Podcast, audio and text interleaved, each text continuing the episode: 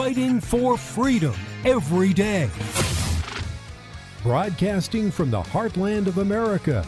The next generation in conservative talk radio. This is the voice of reason with Andy Hooser. Yes, indeed it is. What's up? Welcome into it, man. Hey, it's so great to have you with us. Kicking off a brand new year, baby. It's 2024. And I'm here to tell you that, man, already the politics has jumped in two feet in already, head first. However, you want to look at it, we have a lot to break down, a lot to get to to start off a brand new week. But before we do, hopefully you had a wonderful New Year's weekend. What are your New Year's resolutions? I have plenty on my list to do at home. I have them written down and I will be looking at them every day and hopefully I don't give up on them. And that's like, you know, the whole traditional getting healthy and getting back in shape a little bit, eating a little bit healthier. The traditional. But at the same time, we have a lot of other cool, really stuff that uh, really cool things we're working on as well moving forward for the long term for the career, for the program, for what we do here each and every day. Really happy and excited about it. More to come on those a little bit later. What did you do on New Year's weekend? I have to tell you, I don't do this very often, but you know what I did over the weekend and yesterday for the for the day off?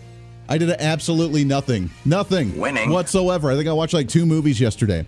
I actually, in the last two weeks, I actually took a nap one of the days. I don't remember what day it was, but I took a nap one of those days. I don't remember the last time I was able to do that since, like, I don't know, we had a little one with Little Voice of Reason, but nonetheless, man, which, by the way, she is extremely popular.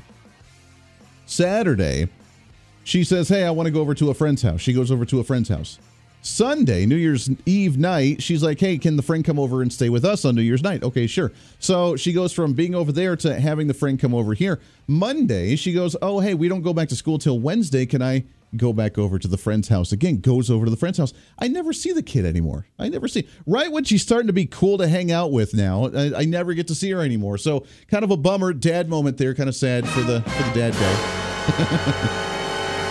kind of bummed for the dad moment is uh, now she's so popular she gets to go hang out with everybody else doesn't want to hang out with mom and dad. I don't know why. I told her that when she starts going out and you know go shopping and goes to the movies with her friends that you know mom and dad may or may not be there as well just to hang out because we're going to be so cool and she's going to think that we're so cool that she's going to want us to be with her all the time when she's out hanging with her friends, especially when she has a boyfriend. God forbid that ever happen anytime soon. And when she has a boyfriend, then dad obviously will be there just to enjoy the movie.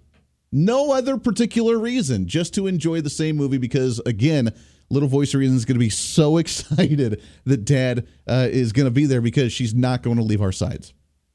That's the story that I'm sticking to it. Welcome into the program. Happy 2024. It is crazy how the time flies right on by, but we are ready to roll. And this is going to be a big year. We have, if you did not get it, our newsletter came out earlier yesterday. If you didn't sign up, sign up. HooserReason.com. And you can get the newsletter each and every month. You can see the blog that posted as well. It did also post as an op ed piece with opslens.com, which you can go and check those guys out. Great partners that does our video stream here on the program and their great website with all their goodies. All right, coming up on the program, Wayne Winegarden. He'll be joining us. He's from the Pacific Research Institute. We've had him on the program before. We're going to talk about going into this new year. We have a major federal budget conversation coming up here in the next few weeks. January 19th is when phase one of the continuing resolution ends. And uh, the beginning of February is when phase two ends. Will we be ready for the budget by that time? Will we be fiscally ready to pass the 12 appropriation bills and have a federal budget by the end of that time? If not, what does that look like? And what money are we hanging on to? Because apparently, right now, we're sitting on COVID 19 relief funds that have not been spent from the federal government that were allotted for COVID and now we're spending them on other things. So, a Merry Christmas to the federal government and all your great little uh, particular programs you like to spend on during the holidays. So, we'll get to that here coming up in just a little bit. But right out of the gate, man, there's no time for us to rest, no time for us to slowly ease our way back into this. I know 2024 is going to be a major year, obviously, with the elections, but it's bigger than that. And they've already hit the ground running right out of the gate with the What's Trending story of the day. What's trending today? As Karine Jean Pierre, the press secretary for the Biden administration, out and about doing a media blast today, talking to numerous different outlets. Uh, and it's funny because I get it. I know when you're doing a media blast, you're trying to get a particular agenda out. So you kind of repeat the same talking points on every news outlet that you do.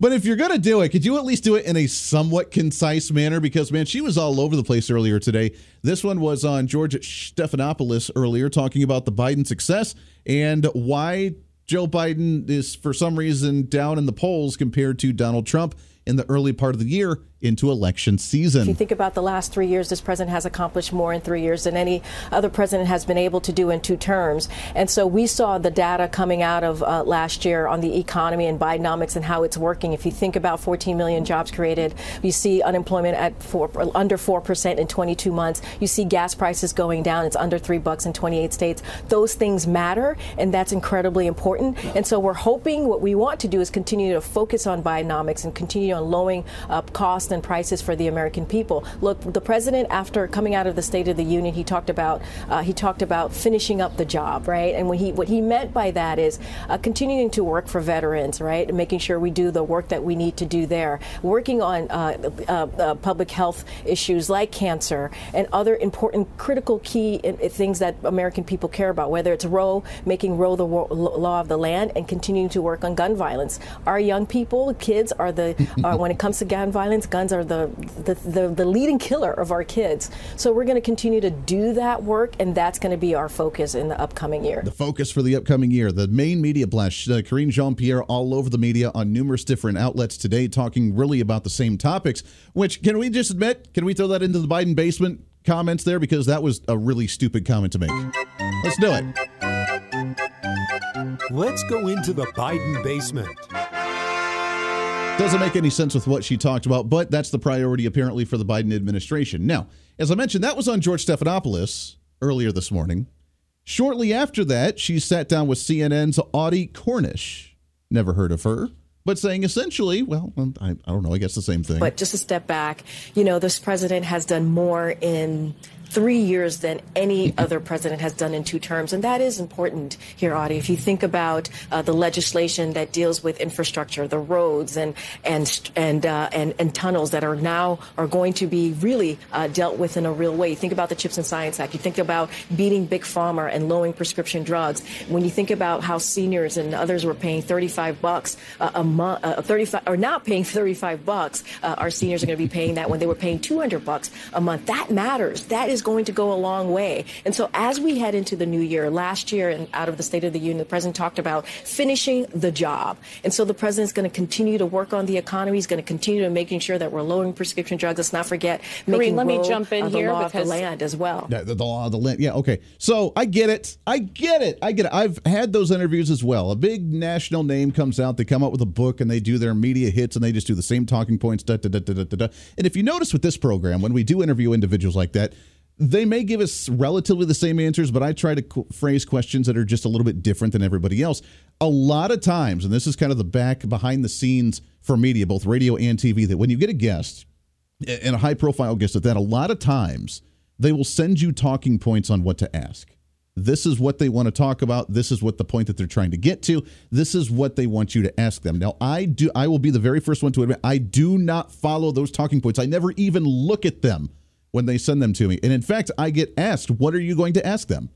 And my response is, I will ask them the general topic of what we're talking about, but I don't have anything in particular. We're just going to kind of roll with it because that's the way I like on the show. I want it to be natural, I want it to be organic, and I don't like the scripted talking points. I cannot do scripts. If you look behind the scenes and you watch the video feed, I have my points here where I have my bullet points on what I want to mention, and that's about it. Outside of that, we free flow on this show because I don't like it scripted. It's very unnatural and I can't read it. I would be a horrible president because I can't read a teleprompter because it would look so robotic and ridiculous. I get that you have talking points that you go down. But if you're going to do it, Karine Jean Pierre, KJP, could you at least do it in a relatively concise manner because you were all over the place and even regurgitating the same talking points you can't get your uh, your your topics out concisely and clearly for us to understand. Now, the CNN host, this Audie Cornish, did interrupt her a little bit to talk about some of the macro issues. Like, oh, that's nice, but what about the major issues that we're trying to focus on right now? But you alluded yeah. to some kitchen table issues, drug prices for yeah. one. Also, housing is another issue. Education is another yeah. issue. The student loan um, issue was not something addressed by the White House in the end in a comprehensive way, according to many young voters. Are you going to try to finish those jobs in particular? So I'm just going to take a. Let, let me just uh, uh, deal with the student loan issue for a second. Look, the president put forth a plan. He wanted to keep his promise on dealing with the student loan debt that is really crushing families across the country, and he took steps, even though he, um, the plan that he put forth was stopped uh, certainly that that... Uh, by folks in Congress. Okay, Which... hold on. Uh, we're going to stop right there, Andy. Why are you talking about student loans? There's a few different reasons right now. With legislative sessions in your state governments launching here in the next couple weeks, wherever you may be, there is a lot of focus on what that agenda is going to be. And there are two topical issues, both that are concisely with the state governments and at the federal government, that are becoming priorities that I think are going to turn into how can we buy off the next generation in the upcoming election season because Democrats are desperate for votes. They're losing the black vote with ongoing crimes in certain communities. They're seeing more reputation with Donald Trump because Donald Trump's being persecuted the way that they feel they have been throughout the generations here in the country. They're losing the, the, Hispanic vote because they have not been harsh enough on immigration, trying to crack down the cartels coming into the country, illegals coming into the country, and the Hispanic populations, particularly ones that are near the borders on the southern end of the country, are more upset with Democrats than what they ever have been before. They're losing the women vote because Democrats are essentially telling them that anybody could be a woman and then dominate their industry that they've worked so hard to accomplish. They're losing their core demographics as a Democrat party, so they have to find someone new. And that someone new is the young generation that is so impressionable, so easy to buy off, so easy to give something away for. And that number one issue is student loans. The number two issue is minimum wage which apparently there are a massive number of states that are pushing this now uh, as kind of a orchestrated effort among different states and Democrats all over the country that are trying to push to raise minimum wage because of so many that are coming out of the work, uh, coming out of college with student loans, getting a minimum wage job, and not being able to afford living which is why you see so many kids going back home, living in their parents' basement, and the story goes on. So there are two major issues that are kicking off this year that are really interesting, which is the student loan problem and the minimum wage problem, which there's not really a minimum wage problem that we'll get to in just a moment. But now student loans back on the docket here. And this CNN anchor, Audie Cornish, talking, well, you know, the Biden administration's been talking a good talk about student loans, but what have you really done, and will this actually work to win over the young generation? do you think Wait, that that me, argument? Just, well, I want to just jump in here because no, no, there is no, an issue I'm, with young voters, and I want to yeah, make sh- because they have heard from you that essentially this is something the yeah. president has tried to do, and do you think that over time they start to feel yeah. like trying isn't enough? No, but what I was going to say, what I was going to finish in saying is that the president, even though his plan was stopped, he was able to take action, and we were able to uh, we were able to uh, get rid of about 130 billion dollars of debt, uh, more than that, for millions millions of folks across the country. That matters. That matters. Yeah, we're getting rid of all the student loan debt. That mattered. We were able to just wipe it off the face of the earth. It doesn't exist. These aren't the joy you're looking for any longer, right? It just poof disappeared we just forgave it. Now, that's not really the case. It actually got absorbed into the federal debt that we're dealing with. So, you, as the taxpayer that may not have had student loans, or maybe you are paying off your student loans, or maybe you did pay off your student loans already, or paid your kids' student loans off, that you now have absorbed that debt with that national debt and deficit that we're dealing with. But nonetheless, they dealt with that issue and they're winning over those young voters, relieving them from that stress.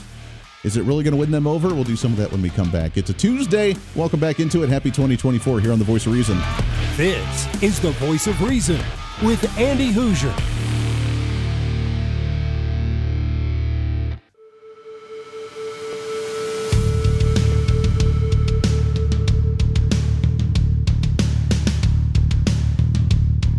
Fighting for freedom every day. This is The Voice of Reason with Andy Hooser. Yes, it is. Welcome back into the program. So wonderful to have you back with us here. Happy 2024. It's going to be back behind the microphone and so many things to talk about as we get back into the swing of things because it's going to be a big one this year. Winning. I mean, uh, we're going to be huge. And I think we're going to make it bigly. That's what we do on the show each and every day. So we have two major, which I'm honestly surprised because they kind of dipped and kind of dropped the whole Bidenomics thing for a while and they realized they have nothing else to run on. So they're trying to revive it again. Let us have some more time we didn't quite get all of our agenda. Remember what the socialists always say is that socialism never really failed. We were just never able to make a pure enough uh, form of socialism for it to succeed. when you have a blending of quasi socialism, quasi capitalism, quasi free markets, quasi government control, to them, they say, well, that just means that we haven't gone pure enough. If you just go further down the road, then all of a sudden it would work. And that's kind of the argument that KJP continued to talk about in her media blast that she did earlier today was that if you just go further with the Bidenomics, if you just allow it to kind of just, you know, just sit there and just kind of marinate a little bit, it'll work great. We haven't had much time for it to actually work, but it's been working for the past three years. It's getting better, and it will continue to get better if you allow us just to keep doing our own thing. That's the tactic that they have taken for the 2024 campaigns. And the two major issues, which shockingly, at least for the moment right now, are not social issues regarding abortion pills or the LGBTQ garbage that they like to push. Their main focus right now is economic issues, the Bidenomics, and we need to do something about student loans. We have shown action on student loans. What kind of action, honestly, do we need on student loans? Well, it's it's bearing down and weighing heavy on student loan takers, the students that are trying to go to college. True. Okay, what do we do about it? Well, let's just forgive it. That would be the wrong direction to go because, like usual, we never actually address the real problem. The real problem is that colleges are trying to charge too much damn money for programs that aren't necessarily that big. Imagine this, if you will. As we mentioned, this leads into the to the minimum wage debate right now. There are multiple states, and actually, according to CNN, states that are going to be addressing minimum wage in their state for the legislative session of 2024. Alaska, Arizona, California, Colorado, Connecticut, Delaware, Hawaii, Illinois, Maine, Maryland, Michigan, Minnesota, Missouri, Montana, Nebraska, New Jersey, New York, Ohio, Rhode Island, South Dakota, Vermont, and Washington along with Washington D.C. That's like half the nation. That if I just I counted on my fingers at that time, I think that was like 22 or 23. That's half the half the nation right there wanting to address it. In Kansas, where I'm coming from, uh, they just made an announcement. They have their bill prepared as well to raise minimum wage here in the state of Kansas. Half the nation wanting to raise minimum wage. Why? Well, there's so many students coming out of college that have 30, 40, 50,000 dollars in student loan debt. They can't get jobs. They have to get minimum wage jobs and they can't afford to raise their families on minimum wage. There's so many things wrong with that with that statement that it makes my brain hurt a little bit. Number one, if we have a student loan problem, maybe we could we should reconsider what the value of a student loan actually is to the return on investment when you come out of college. Just throwing that out there. If you're not making the money to be able to pay off that student loan, then either there's uh, it's a bad career choice because there's no jobs in that market, or the student loan is too damn high and therefore it's not worth the investment to go and get that student loan to go into that career field. One or the other. Number two, let's remember that minimum wage is not supposed to be a wage that you live off of. It is not supposed to be a livable wage. You're not supposed to live a healthy lifestyle on it. You're not supposed to take care of an entire family on a minimum wage job. Minimum wage jobs, the entry level position, is supposed to cut your teeth in an industry so you can work up. You're supposed to do it while you're in school. You're supposed to be doing it while maybe you're getting back on your feet after something happened. You're supposed to be doing it while you're starting in an entry level to get into an industry to work your way up to where you can make it a livable wage minimum wage is not supposed to be lived on. And we've forgotten that mindset.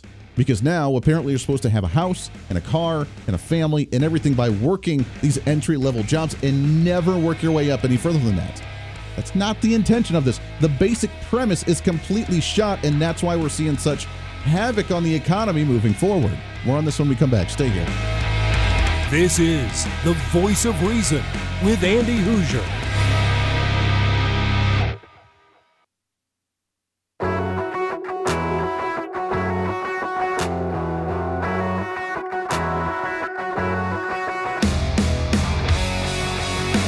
When reason meets radio. This is the voice of reason with Andy Hooser. Darn right it is. Welcome back into the program. Moving through a post Monday. First broadcast of 2024. So wonderful to have you with us here. You can find us all over our social media at Hooser Reason, H O O S E R Reason. No I in Hooser, H O O S E R Reason. Also, our website at HooserReason.com. Sign up for the newsletter. You missed it this week or this month. We'll have it again on the first part of February, but sign up. You can read the blog on there. You can check out all the great content. We have more content coming on the website for the new year, along with some other really, really, really cool stuff. So don't miss any of that. We'll have more information on it here in just a little bit. So, real quick to wrap up the program regarding student loans, minimum wage, there is an interesting bill that was passed apparently that is taking effect now that people can uh, take advantage of. And it is kind of an interesting bill. Have to do some more research on it. It almost, and I'm I'm scare myself saying this because it came from the federal government. So I hate to say that it's actually a good bill. I I don't know. I scare myself when I say that they're actually doing something decent. Is it the end of the world? Is the apocalypse happening already? We're all gonna die because of you. Yeah. So uh, there's a bill that was passed known as the Secure 2.0 pa- uh, the Secure 2.0 bill regarding student loans that allows in the private sector, which is why it's a little weird to me, the private sector for your employer to match your funds regarding a 401k. So when you're paying into student loans, they can match the amount of money that you pay into student loans. They can match it in contributions to a 401k. Now, I would be okay with a bill like that. Again, I need to more know more details on the bill, but it sounds vaguely intriguing. Because yes, I, look, I have fifty thousand dollars of student loan debt myself, and you can understand in the radio industry, I probably don't know if I really did the best return on investment in student loan investment for what I'm getting back uh, in an industry like radio and broadcasting. Nonetheless, I don't want the federal government to forgive my student loans. That is a bad idea. Who's responsible for that? Oh, I don't know. Maybe the person that signed up to take out that amount of money as a loan to pay them back, either a private student loan or a public student loan to the federal government. However, with those lack of funds, and I'm not saying we need to raise minimum wage, but if you're going to make student loan payments and can't contribute to a 401k, you should be on probably like a Dave Ramsey plan to be able to get out of debt, pay those student loans off so that way you can contribute to a 401k. But if your employer chooses to partake in this program, then whatever you're paying in student loans, they can match to contribute into a 401k. That's kind of an interesting idea. Again, little scared to endorse something like that, but definitely an intriguing idea to look further into. All right, I want to shift gears a little bit though.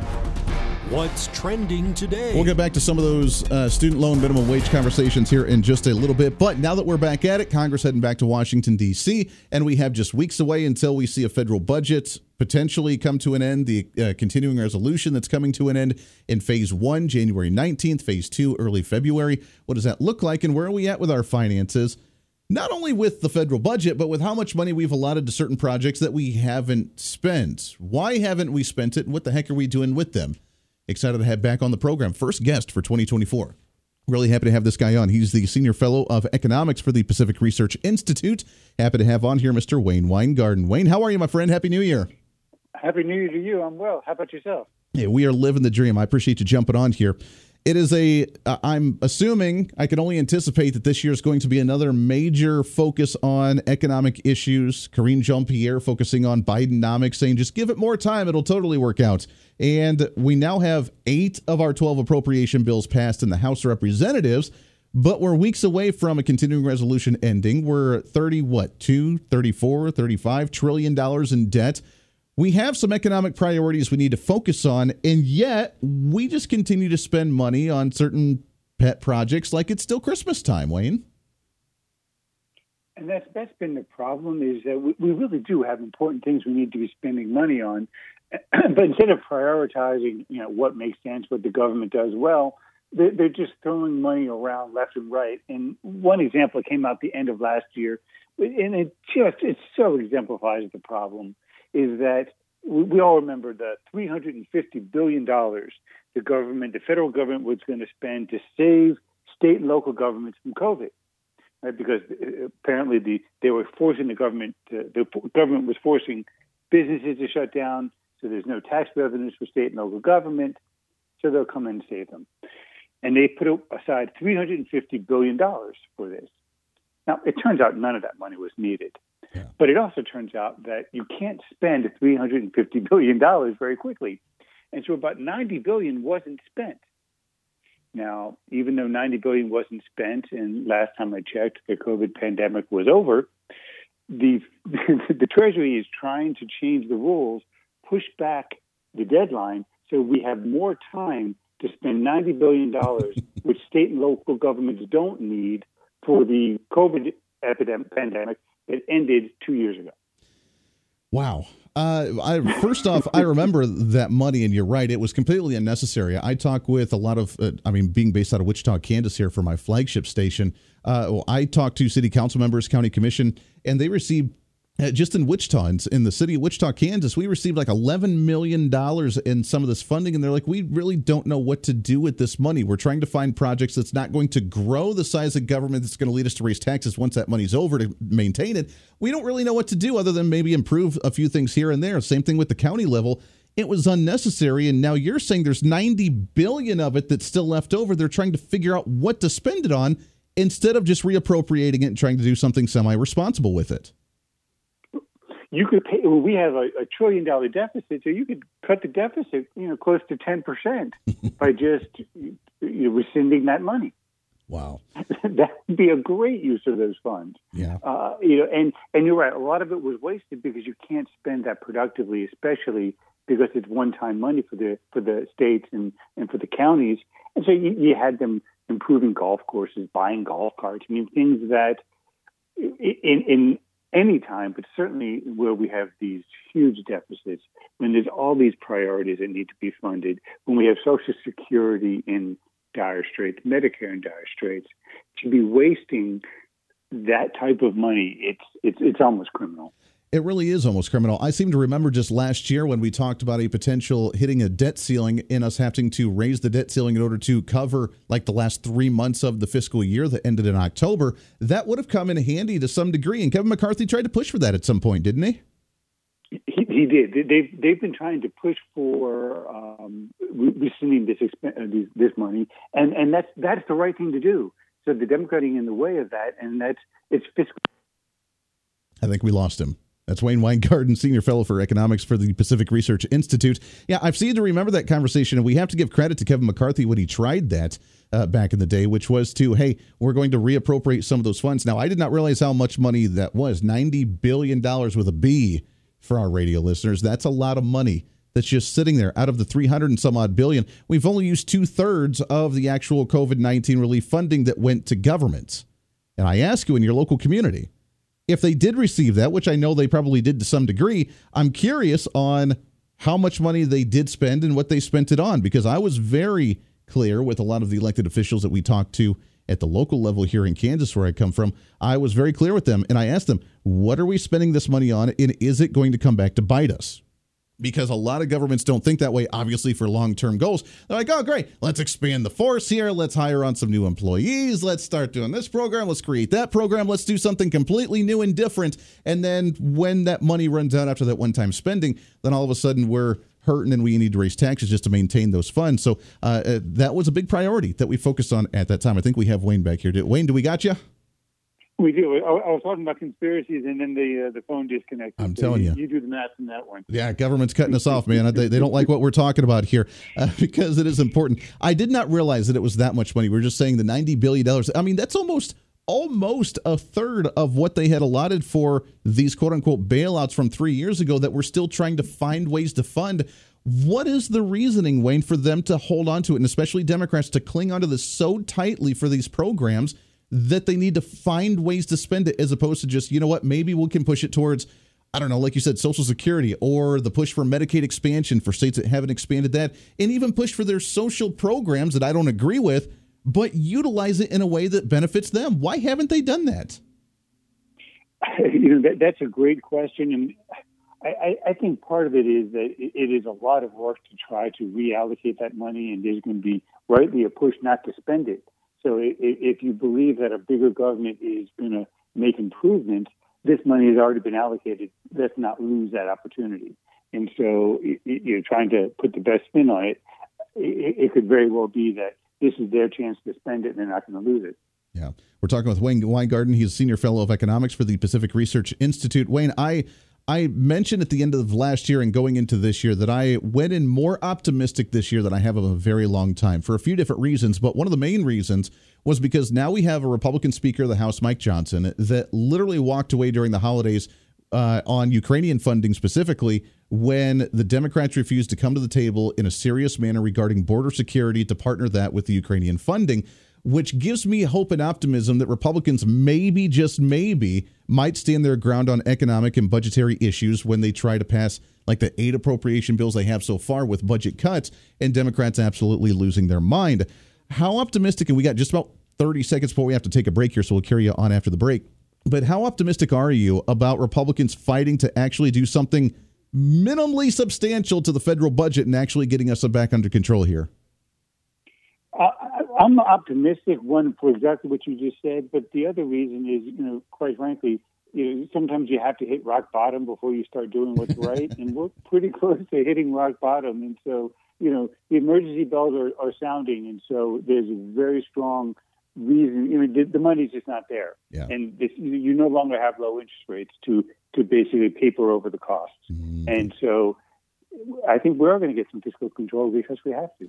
We have to. Yeah, there's no there's no way about it. There's no way around it. And while the Democrats may continue to try and put up their wall against some of these spending cuts in the appropriation bills we have passed, I don't know if they can win over the American public on that when we see, I don't know, Biden inflation up near 20% over the past three years. So we'll do that conversation when we come back, what we could look at with the federal budget conversation moving forward, and so much more. It's Wayne Winegarden right back here on The Voice of Reason. Stay here. The Voice of Reason with Andy Hooser.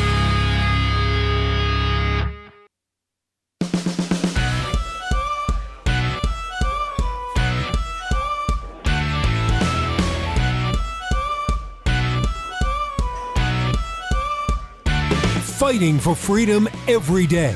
The voice of reason with Andy Hooser. Yes, indeed it is. Welcome back into it. Last couple of minutes here for a Tuesday, our first episode back from 2024. Did you see the headline? Apparently, finally, after all these years of all the memes and all of the times that we've had to constantly remind society, not meaning me or the program here, just you in general, that apparently, finally, finally, the Epstein travel list is going to be released to the public. Say what? I can only imagine what's going to be on there. Oh boy, oh boy, oh boy. and apparently, according to BreitbartNews.com, that Bill Clinton is being unmasked in the court documents linked to some of those visits in multiple cases. We already knew this information, but thanks for clarifying and, and, confirming it for us. But man, that's a way to kick off a brand new year. Finally, Jeffrey Epstein's list going to his private island will be released at least in some degree for the general public to view. We'll see what's on that list. Again, man, that's uh, that's an exciting one. Say what? I know. What a way to kick off the year. We're hanging out with Wayne Winegarden here. He's with the Pacific Research Institute as a senior fellow on economics. We're talking about the unspent COVID 19 fundulations from the federal government, what they're trying to spend those on, why they're trying to extend that, and what kind of financial situation that we're in. Wayne, you went into the break mentioning that right now there's nothing else we can do. We have to address the budget at the federal level because we don't have any more money. But yet we hear the Democrats say, oh, those eight appropriation bills the Republicans passed in the House, they have too many cuts. They're dead on arrival. The Biden administration threatening to veto those bills. Are we going to see a reasonable budget here, or uh, are we going to cave, or do you think we're going to go into a quote unquote? Uh, I guess they they pass it to where we can't really shut down the government, but at least see some substantial closures of certain agencies. I mean, what's the future hold over the next couple months? Do you think? It's, it's going to be ugly. It's going to be you know there's going to be a lot of uh, back and forth, a lot of fights. The Democrats they they do they want to expand government. They believe that a bigger government is going to is going to be better government uh, despite all the evidence to the contrary. And so they, they are fighting for that. Uh, and so it, the, the Republicans, if they truly believe in smaller government, they're going to need to hold their ground. But there's just so much information out there that talks about the dangers. I mean, one thing that to me is shocking, and, and I think this is just the, the one statistic that just overwhelms me, is that starting last year, we are now spending more on the interest payments on our debt. It's the cost to service our debt. We spent $879 billion, which is, and it's a mind-boggling sum. We only spent $819, 820 billion dollars on the Department of Defense. So we're now spending more servicing our debt than we are defending the nation. I mean, that, that's a core responsibility, and yet, you know, we're, we're at the point where we're going to start, what you know, what economists say, crowding out uh, you know, which means taking away the money from core functions in order to pay off the debt, uh, or not, I'm sorry, not even pay off the debt, just pay the interest on the debt. Yeah. Uh, these these are terrifying numbers, and they don't even take into account those long term problems. So we really are getting to a point where um, people who believe in fiscal discipline have to stand firm because the cost of not are just too high. Well, then we take it to another level of the 12 appropriation bills that they pass are only 27 to 30% of the actual federal budget, meaning we could try and do some trimming around the edges here with the appropriations, and that's great, and we have to do that. But there's another 70% of the entire federal budget that is the social programs, Social Security and Medicare and Medicaid and the WIC and SNAP programs and all these other things that we're not allowed to touch. In fact, we're not even allowed to slow the growth of because if we say, hey, maybe we should only grow it at 2% this year instead of 6%, then we get criticized of cutting it by 4% and wanting people to die in the streets. Like, this is the mindset that we have. And I don't know if that's going to get any better because we can't even talk about those situations without being accused of wanting people to die. yes, but the, the, the the language that we can't touch them that needs to change. We absolutely can't touch them. All we need to do is change the rules and have the political will, which is maybe a bridge too far. But uh, that I mean, but the more we talk about it, the more we um, bring this up and make it that it, you can touch the third rail and not be uh, you know, lose your, your House seat, lose your, you know, Senate seat, then they'll have the courage to be able to, to make those changes. But yeah. people have to recognize exactly exactly what you said, which it's so confusing to most people. The idea that if instead of growing five percent a year, I say that spending should grow four percent a year, only in Washington D.C. would you call that a one percent cut. Exactly. But that and, and so they say, if I'm not going to let it grow five percent, I'm going to throw people out on the streets it's Meanwhile, insanity. we talk about welfare. Yeah, we spend what I think it's about forty thousand dollars a person yeah. on, uh, in, on income support payments. Yeah, Wayne. I mean, if you just gave somebody twenty thousand dollars, you could it's cut insane. costs in half and probably help with a win-win situation. Yeah, Wayne, I hate to, yeah, I hate to cut you off, my friend. We're, at, we're out of time. Yeah, we're out of time, but it's a it's a great conversation. Hopefully, we see a little bit of political willpower going into an election year and a big one at that. Wayne, I appreciate it. We got to do it again here real soon. This is the voice reason I'm Andy Hooser. Out of time, my friends. We'll see you on the radio for a Wednesday.